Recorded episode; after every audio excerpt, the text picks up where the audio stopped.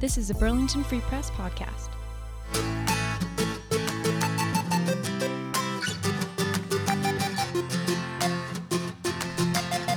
Hey, welcome to season four of It's the Beer Talking. where we continue our conversations and dive deeper into fermented discussions about beers, brews, barrels, and barley out of Burlington, Vermont. Each week we pull cold samples out of our refrigerators for Jason's favorite segment, What's in the Fridge? As well as interviews and conversations with brewers, brewery veterans, industry friends, and beer lovers. And here are your hosts, Jeff Baker and Jason Strempek. Good morning, Jason. Hey, Jeff. Oh, whoa, What's in the fridge? Oh my God. Jeff, come on. You know, uh, we got a great, uh, great show coming up. Yeah? So I'm just a little excited. We got a really good show. We got some. I, I gotta tell you, we got a great show coming. A couple of really great guests. really great guests. But first, Jeff, uh, my favorite segment, and that is what's in the fridge. And uh, the first thing I'm going to do is um, pour this delicious, uh, brand new beer from uh, Stone Brewing. Um, and those of you that want to drink along with us, this is from Stone's Hop Worship series. And um, what's that called? Idolatrous. Idolatrous. Idolatrous It's like idol. IPA. And um, this is a, uh, a focus on two hops, El Dorado and Mosaic. It's an IPA and uh, coming in about 7%, a 12 ounce can. And um, it's juicy. it's juicy, but it's bitter too, man. This is a bitter beer, um, which I'm kind of digging on. You know, we talked about recently about getting away from the, the orange juice dishwater Oh. beers. So good. El Dorado, uh, Jason, as you know, gives that nice kind of like lemon peel kind of uh, character. Yeah. And uh, Mosaic, of course, everybody knows Mosaic. Mosaic is very popular. It's very popular. This is a good beer. This is a bitter beer, man. I, I like that there's that we're shifting back towards some bitter IPAs. This is right at that seven percent mark. Yeah, and and it seems like a beer that I can have a couple of. You know, it's not like okay, what's next? You know, it's like I could swill a couple of those. Great looking can, and uh, hats off to Stone. But I think we have Well, that's interesting more. that you want to swill another one because we have something else next. That that beer, I know what that beer is, Jeff. That You is uh, that is also a Stone you know? beer, but uh, because it's got a label on it. it doesn't have a label on it. It's actually a, just a silver can because it hasn't come out yet, but it will, and it has if you're listening in June of 2018.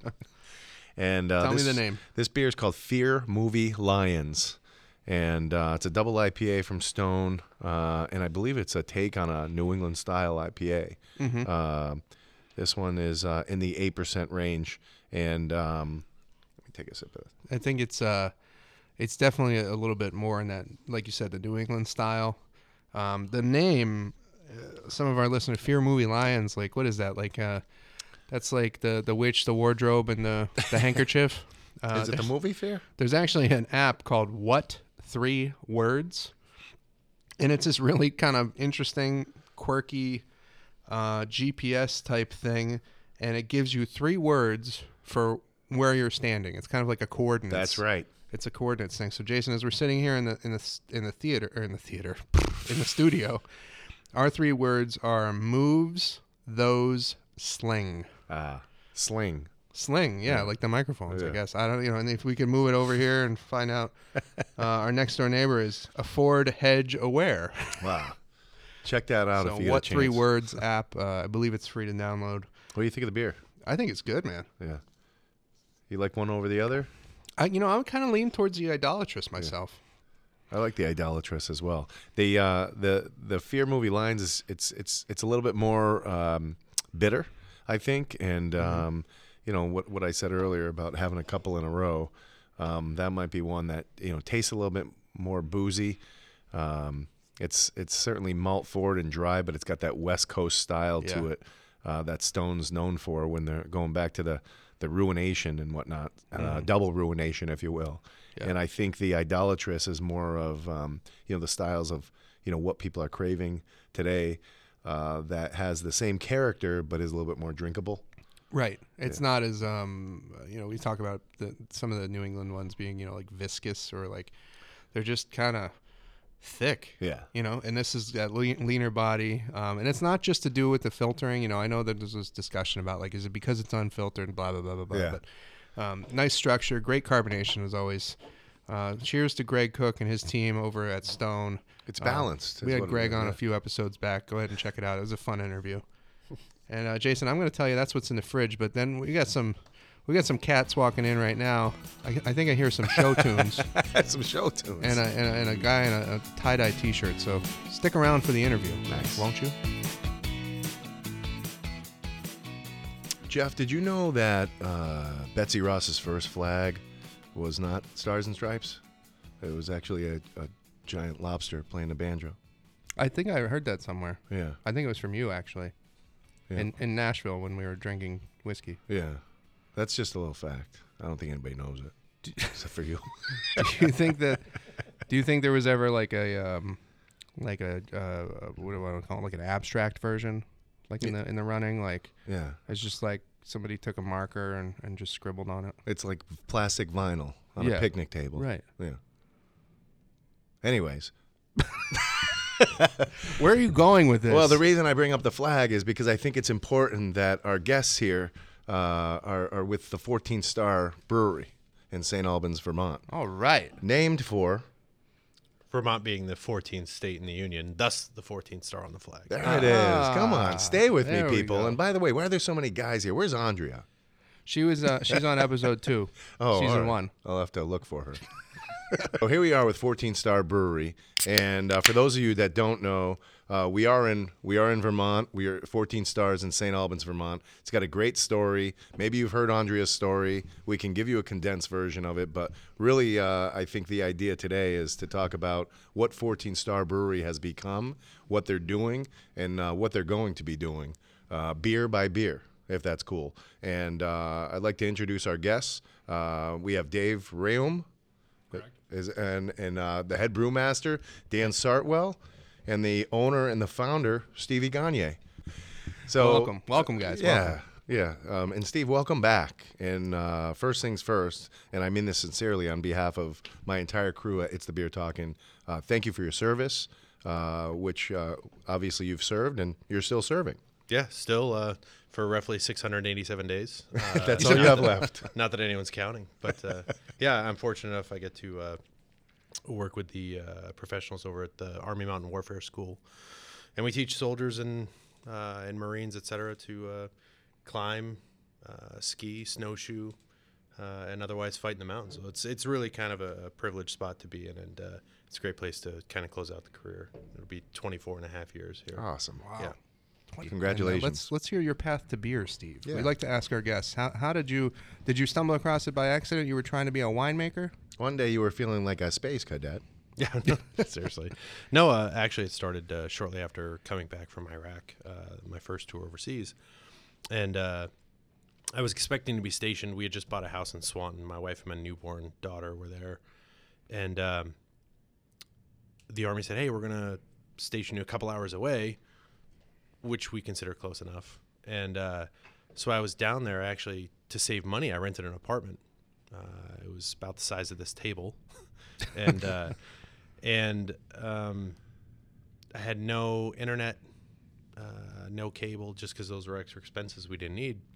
And so to pass the time, I, I picked up uh, uh, some, hobby, some hobbies. Um, I actually started by making soap uh, because one night I was I was having uh, I'm not gonna lie I was having a few uh, Bud Lights and BL smoothies Hey in the uh, and I was Dilly and I was watching a DVD of Fight Club, and I said, "There's no way that's how you make soap." And so I walked the two miles to Walmart, bought some lard and some drain cleaner, and I made soap. Uh, I didn't, I didn't remember most of it, but I made soap, and I was, so I was fascinated. I was like, "Wow, you can make soap like Or at home. This is cool." So I started making soap, uh, and I actually got into. Or when I do something, when I like when I follow a, uh, you know, a hobby or a passion, like I You Like, I don't mess around. no, no, I just do. And like I figure out so like a bunch of chemical burns later. Yeah, that led to cheese making because the only thing more delightful than soap is cheese because It's a natural it's- progression. Well, it's and it's just delightfulness, you know. it tastes better. Uh, but that led almost immediately to uh, homebrewing, and uh, and as soon as I started homebrewing, I was like, wow, this is very very cool, and um, it's the perfect mix of you know, and, and all of you who are, are in the the beer industry know, it's it's that perfect mix between art and science. The science of making a really good beer and the art of making something interesting enough for anyone to care about. Um, so I got super heavy into home brewing uh, and was brewing just about every night uh, when I get home from work. And I would work from six in the morning till late at night, come home, uh, brew a batch of beer, wake up and do it again the next day. And it, it, what I found is by making beer, I wasn't drinking quite as much. Um, so that was it was a it was a healthier option. Um, but then Jeff, you should make beer. a couple weeks later, I would have you know a couple cases of beer ready to drink, and I was like, ooh, I better invite some friends over. So. Uh, then I started making friends, which was which was nice. It was a, it was a nice change for me. um, but uh, now it was fantastic, and and I'd invite guys over from work, and we'd have beers, and we really started talking about stuff that you know we probably should be talking to therapists about. But uh, it was great, and that's when I realized that beer had this amazing quality to bring people together, not just about the beer, but just in general. And uh, and I knew at that point that somehow I was going to be involved with beer uh, for the rest of my life. Um, so then, shortly thereafter, I got deployed to Afghanistan. Um, and while we were there, my best friend Matt and I, he and I were both stationed at this little patrol base in the mountains. Um, no power, no running water, no internet, and it was fantastic. I was the highest ranking guy for like 100 miles. It was like I had my own little kingdom. Um, but uh, to pass the time, one of the things we did, you know, a lot of guys read books and we played board games and stuff between patrols and getting attacked and cleaning weapons. Like there's just a lot of stuff to do, but then there's hours worth of boredom.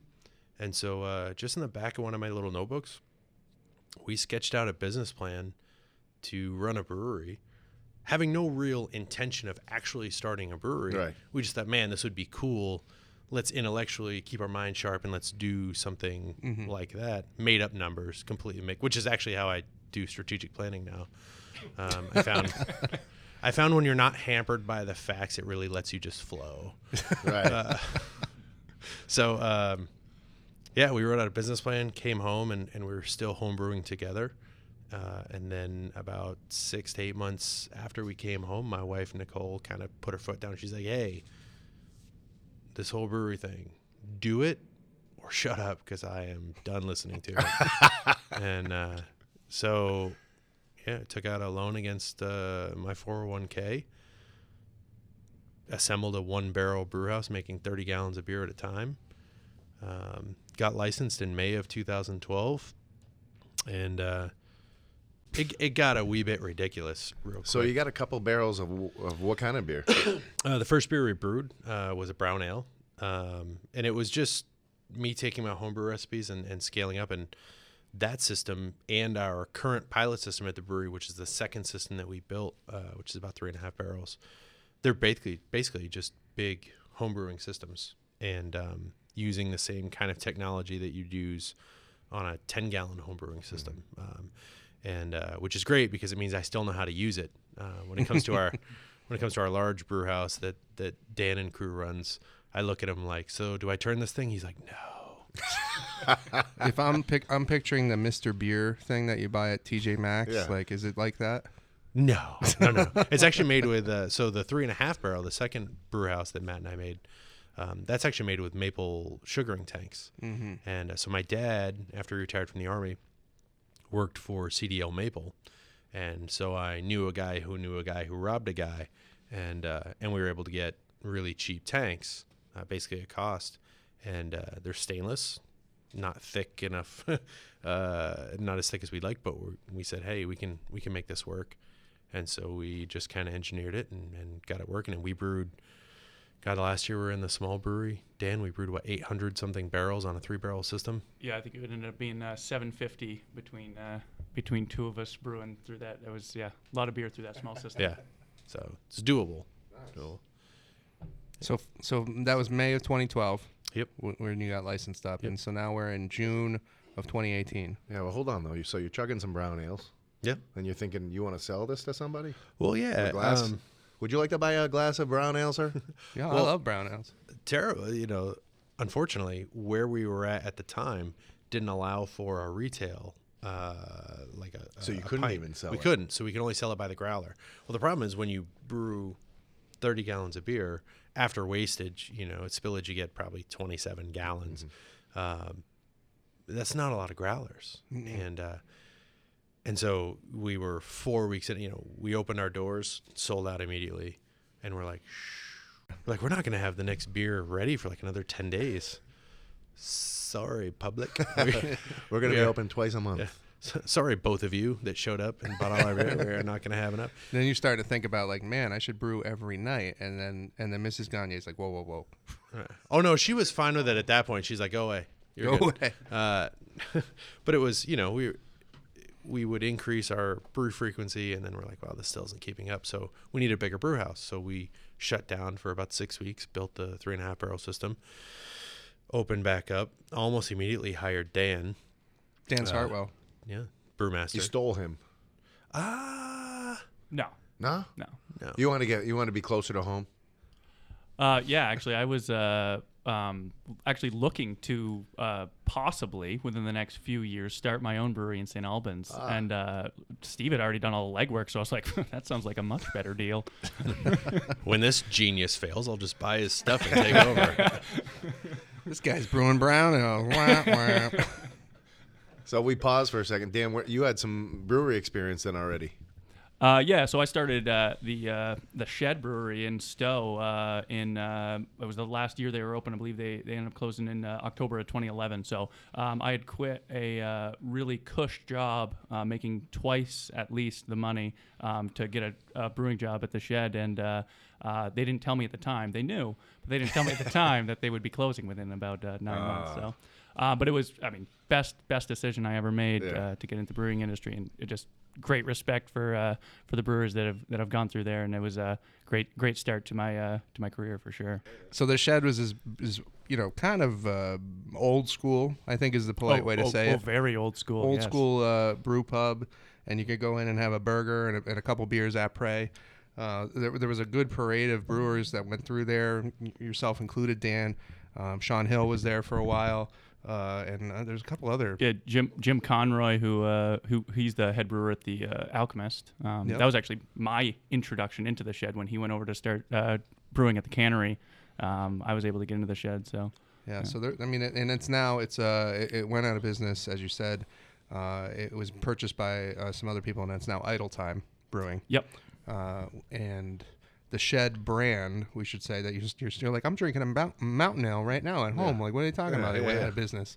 Uh, was ac- acquired by Otter Creek, uh, and therefore Long Trail and that whole crew. So they're they're brewing that down in The Middlebury now. The recipes uh, live on. Yep. Yep. Yeah, and, and I will say, from a craft beer fan prior to being a, a craft beer entrepreneur, having a mountain ale at the shed Was was, cool. wa- it was one of those things you had to experience if you were a fan of, of beer because it was there was something about that beer and you know and, and the crew down at Otter Creek they're they're doing it great but uh, but the mountain ale at the shed I don't know what was dripping into the open fermenters back then that just made it what it was but man It's uh, It it's a little too consistent now. yeah That was back in the day with uh, when it was. If you remember, in Vermont, we only had that eight percent cap Mm-hmm. on on beer. Otherwise, it was considered liquor, and so they said it was seven point nine nine or something like that. Yeah, it was always it was always seven point nine. Yeah, and you're you sometimes you drink and you're like, mm, I feel a nice warm glow. That's a little bit more like eight point five. I don't know what you're talking about. It was always seven nine.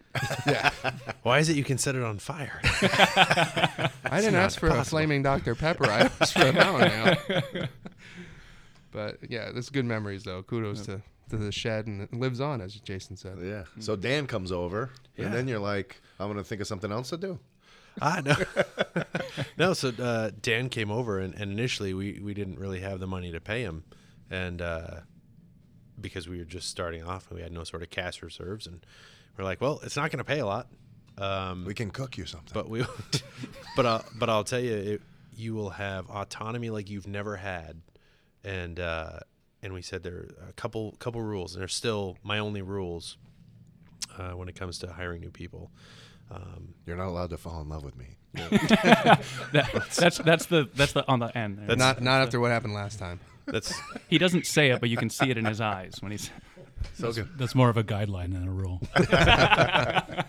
um, so uh, no, and I told Dan uh, in our first meeting in our our, our uh, interview, I think was him showing up the second time to the brewery.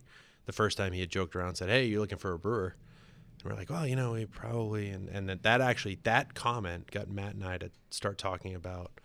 Um, well, maybe we should look at ramping up production by hiring someone who actually knows what they're doing uh, instead of hacking it like we were. We were just homebrewers with a license and uh, you know with a, an intense desire to do better. And if it wasn't for people like Paul Sayler at Zero Gravity, uh, Steve Parkes at Drop In in the American Brewers Guild, um, who really helped us um, massively early on, uh, I don't know that we would have made it. So big shout out to them, and they make fantastic beer, and everyone who has the opportunity should buy it. Um, they're, they're okay. But uh, and and so uh, Dan shows up second time and he said, uh, "Hey, you, you know, if you have a position open, we're like, actually, we do. Um, it's not going to pay much. You're going to have crazy autonomy. Um, all we ask is that you work hard, uh, you don't lie to us, and you represent the brand well. That's those are those are my three hard and fast rules. Dan said, "I'll be right back. I got to think about this for a second." Dan was like, "Is two out of three good?" And we're like, "Done, sold." and uh, so we hired him that day. Um, his first probably three months of paychecks were written out of my own personal account because we didn't have enough money. Um, but you know, we did it under the assumption that we could brew enough beer that would pay his salary.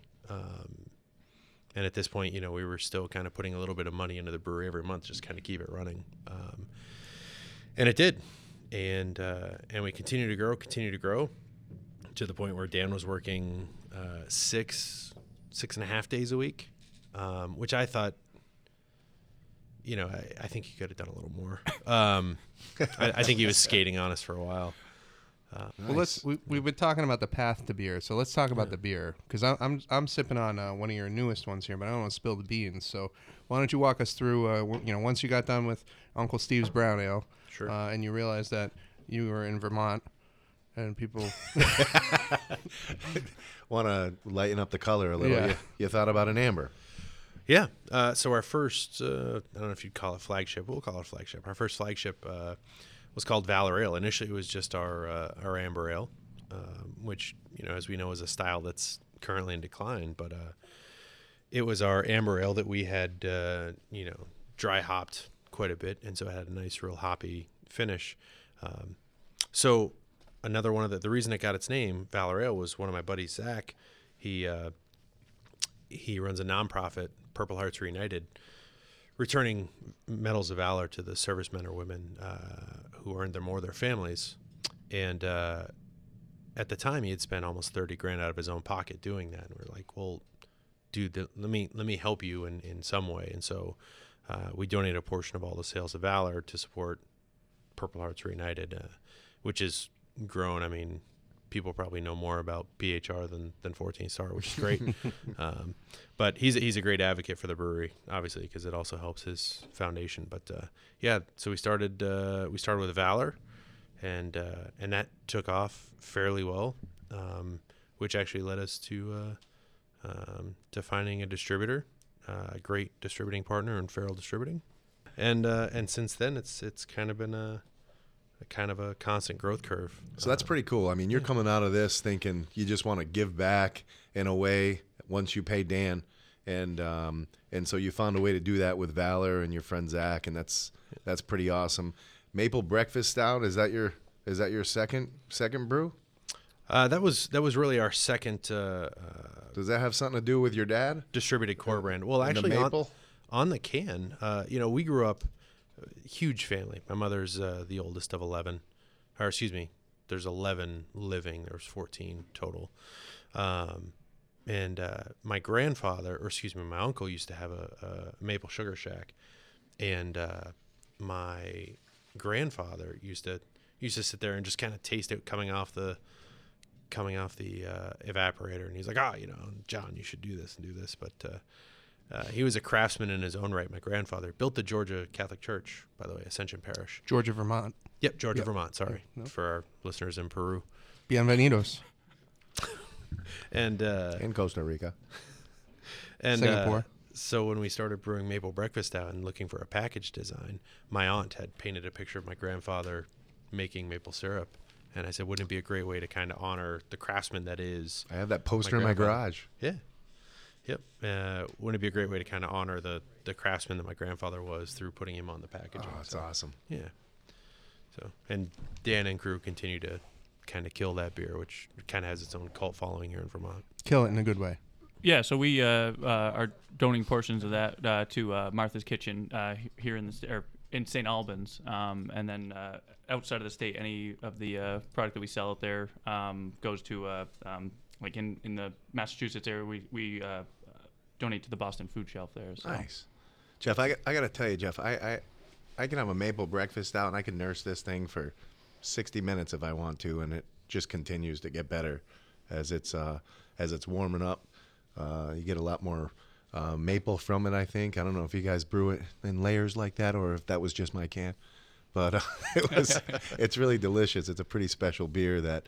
Um, you know, we, we, we, we kind of thought that would uh, it would just be like a, a winter seasonal, and it just continues to to grow uh, 12 months out of the year. So you mentioned the kitchen. I, I like to make waffles, like on the weekends. Yeah. And I, and I found that maple breakfast stout. You know, you sub out some of the water and you put that in there, Oh yeah. And it gets a little dark. And people, you know, you're serving it to your friend. You're like, "What? Oh, you burn this?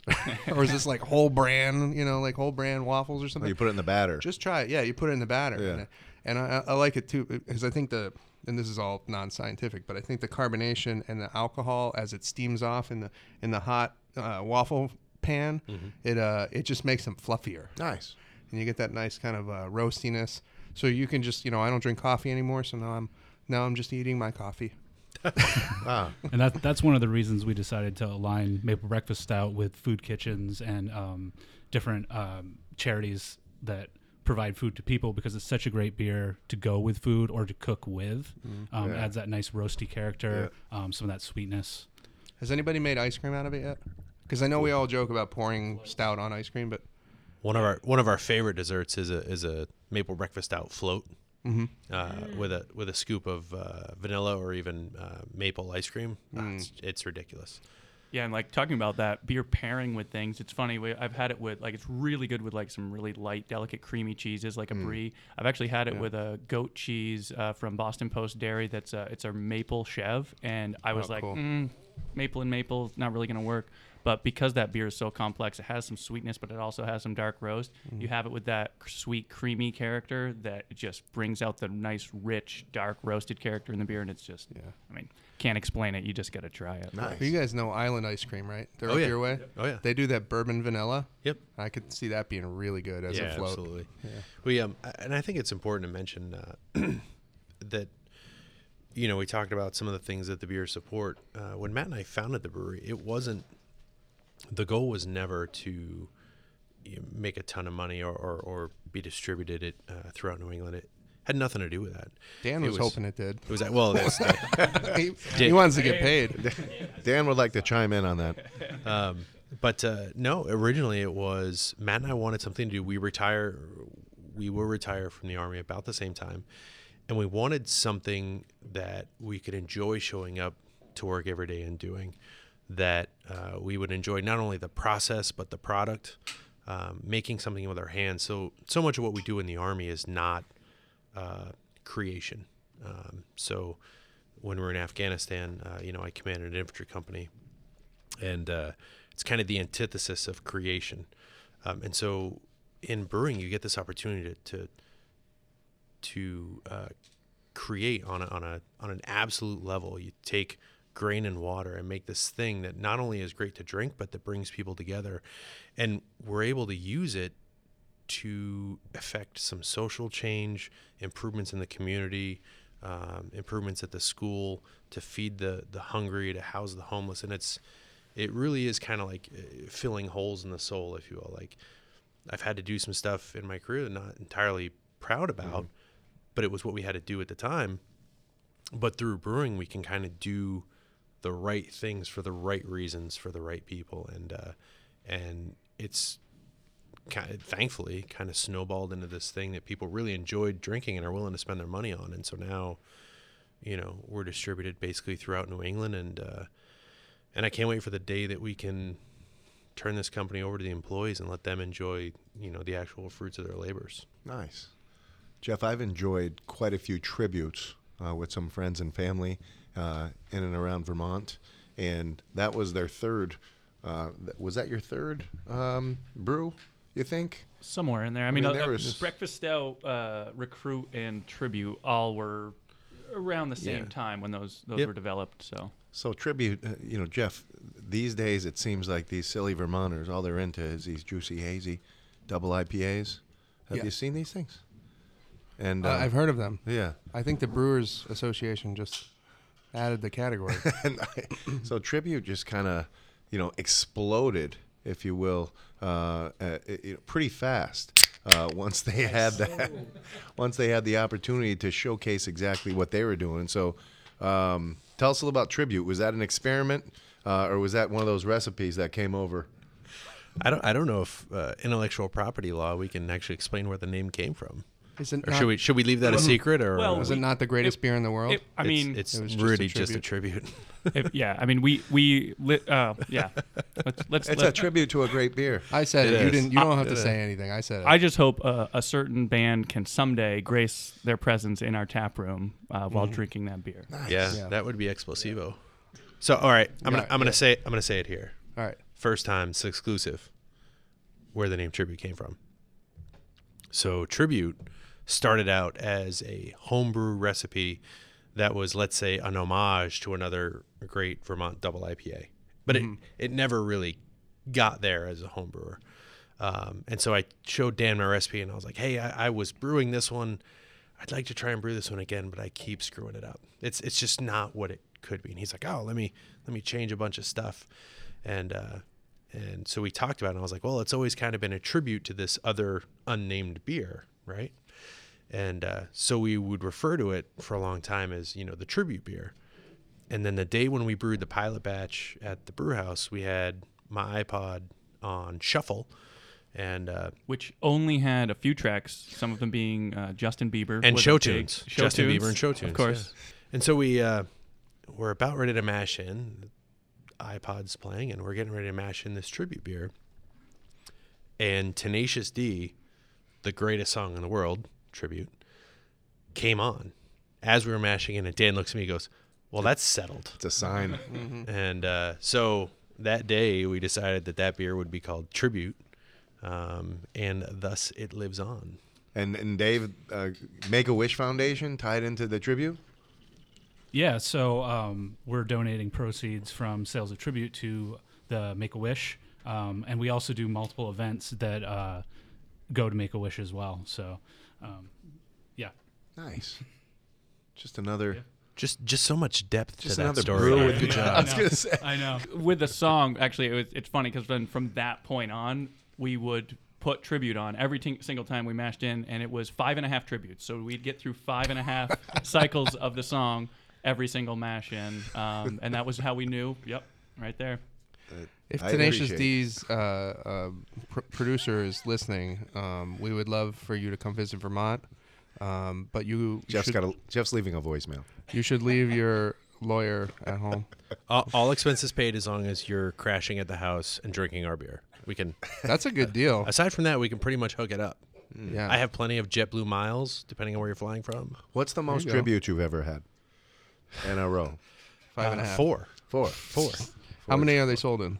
uh, four. Oh, No, but which which is which is fortuitous because I'm pretty sure number five would have led to destruction and ruin. boom that's a I- good I, beer have name. done five once I don't recommend it and I don't exactly remember what happened after that I was gonna say, you remember drinking five? That's impressive. Wow. someone told me after You looked in your recycling bin because we recycle in the Green Mountain State. We do. It's funny. My uh, my can collection bin is a um, a motley crew of bright green and black and green, which is our other double IPA, and uh, it's it's uh, it's quite striking. I love it It's uh, it's nice. It's Great colors. matches. I got a friend that drinks four tributes once a week Matty Rogerson I was gonna say the Motley Crue's producers on line three. They want to tell you that that was copyrighted. Copyright infringement. Yeah. Speaking of that uh, black and green can, Mm. what's that all about?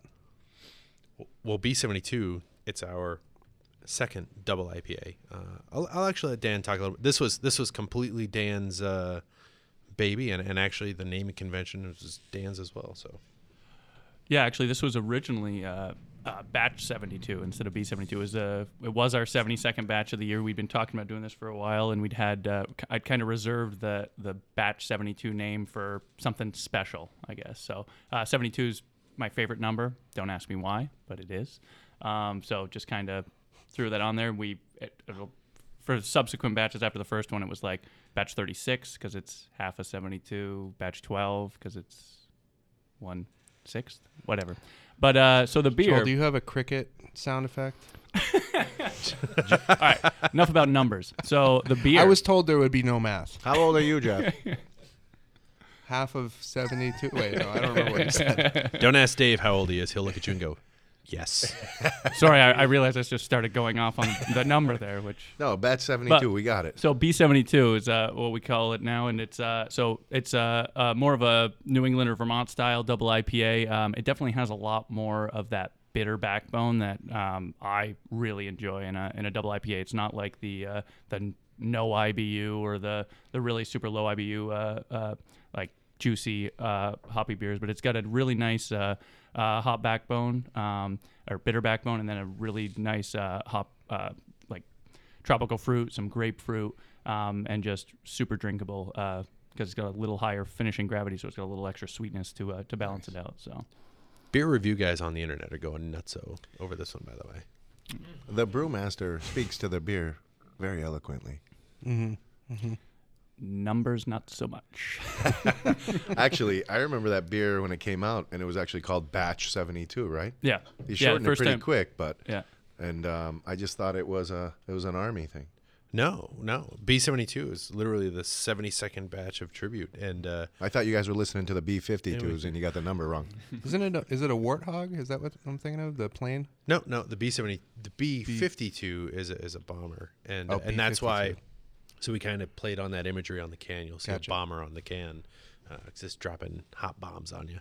But was uh, B52? was that the warthog? Or am I confused? No, no, no, no. That's the A ten. A10 was a warthog. Yeah, I'm not even. That in was the, the Air rock Force. Look that. lobster. Just multi-component knowledge. Wow. Killer, I don't know. killer. It just came out of the back of my head. Both it. my uh, uh, my parents were in the the Navy and the Army. Oh, that's cute. Yeah.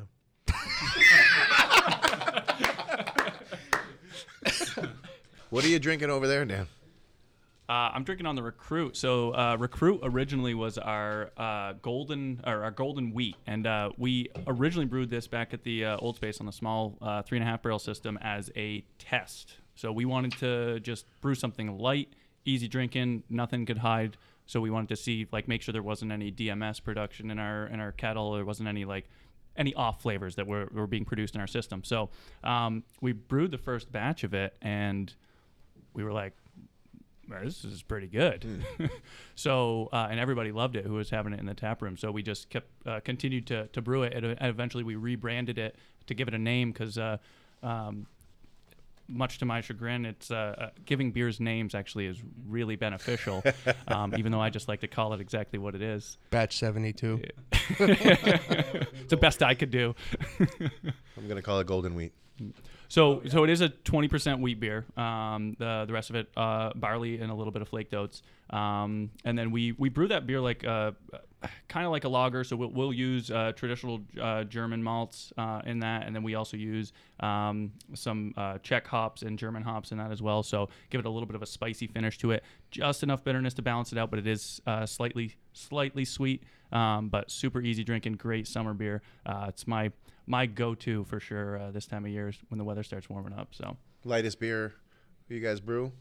Um, lightest beer that we brew commercially, in the Commercially, tap right. room, you'll you'll find some lighter stuff. We I mean we do some light lagers in the, uh, that you can find in the tap room. We do some. Uh, um, we got right now we've got our uh, sugar on snow, which is a, uh, a maple cream ale, which is just phenomenal. Hmm. Um, but yeah, it's uh, definitely the lightest one we put out in can.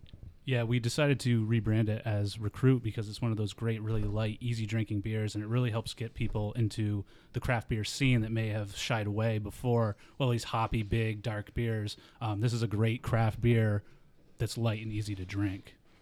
And you guys have Vermont Adaptive Ski and Ski and Sports.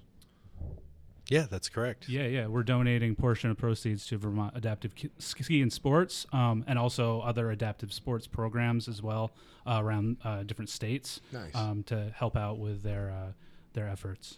and that that really stems from uh, having a lot of friends and colleagues who, uh, although Vermont Adaptive Ski and, Ski and Sports isn't um, solely focused towards uh, military uh, amputees and, and whatnot, I have a lot of friends uh, and and coworkers who've returned with different disabilities, uh, and things like this have made a world of difference. Um, you know, my instructor at Pathfinder School, uh, Cedric King, lost both legs uh, at the knees um, after he taught our course. He deployed, and uh, and for someone who admittedly didn't run a whole lot before that, uh, you know, now he's running marathons on spring legs, which I think I'm pretty sure is cheating. Um, but uh, you know, and and so uh, going through this this uh, wildly traumatic event has turned him into an advocate for you know inner strength and, and, and pushing through adversity. Um, so every day I wake up and I'm like, oh, I'm sore, I'm tired, I'm hungover, And then and then I'm like, what the Yeah, what the hell am pretty I complaining about? You know, Right. and uh, I have everything pretty much working on me. Y- You know, I, I'm in generally great health. What in the world do I have to, to complain about? And so we want to ensure that that uh, uh, adaptive sports and Vermont adaptive sports here are able to continue doing what they do for people, just to make their lives, you know, as rich and as normal as possible. So that's super cool. There's another uh, foundation that you work really closely with too. That I, I think you, you mentioned inner strength, and um, I'm thinking of the Josh Pallotta Fund Foundation. Excuse me, um, David. You want to talk a little bit about about that and your work with them? Yeah. Um, so Josh's uh, mother, Valerie, came to us looking for um, a special edition label um, that we could release yearly in uh, Josh's memory. Uh, and we donate a portion of the proceeds of that beer, um, our 11 Bravo, uh, to the Josh Pallotta Fund. Um, so Josh uh, was a soldier. Um, he lost his battle with PTSD. And his mother, Val, has a mission to create this uh, campus basically for military personnel where they can come together um, and you know just hang out and get better you know feel better um, and play video games things like that. And so she's looking for funding for that so we wanted to help her out in that in that uh, effort. So we started with 11 bravo um, and now our newest beer um, follow me. It's an american ipa um, we're donating a portion, portion of the proceeds of that and that beer is available year round unlike our 11 bravo which we do um, you know once a year 11 Bravo means infantryman. And so Josh was an infantryman uh, who deployed uh, during the same deployment that Matt and I to Afghanistan. And, and like Dave said, when he came home, uh, he suffered from TBI, traumatic brain injury, and uh, PTSD, post-traumatic, uh, post-traumatic stress disorder. And, uh, and he ended up losing his fight with those uh, and took his own life. You can support uh, the, the Josh Pallotta Fund either through uh, drinking uh, Follow Me, which is a great sessionable American ale or American IPA, uh, or you can go to uh, joshpallottafund.org. Pallotta is P A L L O T T A fund.org, um, and you can give in that way. And uh, and like Dave said, that's the goal is really to create a uh, a place for veterans who can be around other veterans, understand who understand what they're going through, uh, and get the help that they need if they need to. Um, Well, Follow Me is a delicious IPA. I just finished mine. Uh, you can hear the empty can as as e- uh, evidence. Uh, 4.9% IPA, very sessionable, has some nice tropical, juicy notes to it. Um, What was, I- it, what was in that can, Dan? What was in that can of Follow Me? So How'd, you, uh, how'd you think of that one? I, I I really enjoy that beer. I mean, uh, a really hop forward. It's got a great uh, hop profile to it. We use uh, a lot of Galaxy hops in that just to just to really give it a nice uh, hoppy punch. We hop that one uh, more aggressively even than uh, what we do our tribute, um, and but with the low ABV. So um, very simple malt bill. Let the hop shine in that, and uh, you know, nice low ABV with a, a great hop flavor. So you can have a few of them, and uh, yeah, it's good to go. Nice. hey, uh, real quick before we wrap it up, Steve, you keep talking about this Matt guy. Uh, he, he's the guy that you were. Uh, he's kind of a goon. you- Yeah. Were you were you designing the plan for the brewery with with that guy? Yeah, so uh, so Matt's my best friend and uh, and business partner, and um, so uh, he does most of the uh, the way we've kind of aligned ourselves in the business. Um, Matt does most of the working with uh, Dan and his crew on uh, standards, safety, discipline. I don't know. It's that's discipline, like you know, yeah. do, do we have one of those sounds? um, but you know, things like you know, ensuring that our employees have uh, performance counseling and they understand uh, what they're doing right, where they can improve, et cetera, uh, which really kind of mirrors his role in the army. And then mine is really more about strategic planning and, and uh, setting vision statements. And uh, so it's really more aligns with what I do. And so we're really just using the skills that the Army taught us Nice. to, uh, to build a retirement business. And there you have it, Jeff. I just wanted to give Matt a it is. prop because he couldn't be with us today. But The, the unsung hero. The co-founder. Yeah. yeah, But hey, David, before we wrap up, uh, tell us uh, where we where our listeners can find you on the internets. Yeah, we're at uh, 14starbrewing.com. We've got a new website coming out um, within a few months here. Um, we're also on uh, Instagram, Twitter, uh, Facebook. Uh, that's 14 star at, or at 14 Star Brewing. are you on MySpace? Joel has a question. Yes, Joel. Is that 14th star uh, the numerals or do you spell it out? Ah, Oh, good question. Yeah, it's the numerals. Do not One spell four. out the 14th. One One four four TH. TH. Not the Roman numerals. Nobody knows what those are Old anymore. school. Dan, Dan does. Damn. He knows what 72 is. I know all the numbers. Just throwing this out there. You're talking about not naming beers or whatever. That unsung hero. That sounds like a pretty good name for a beer. I'm just throwing that out there. Trademark. Registered Steve, 2018. Dan, David, thank you so much for joining us. yeah, guys, really Uh, great story. Really and, good uh, stuff you're doing. Steve, Dan, and Dave, appreciate you guys. Brewed with a mission Thanks, is 14 Star Brewery out of St. Albans, Vermont. Go out and get some. America.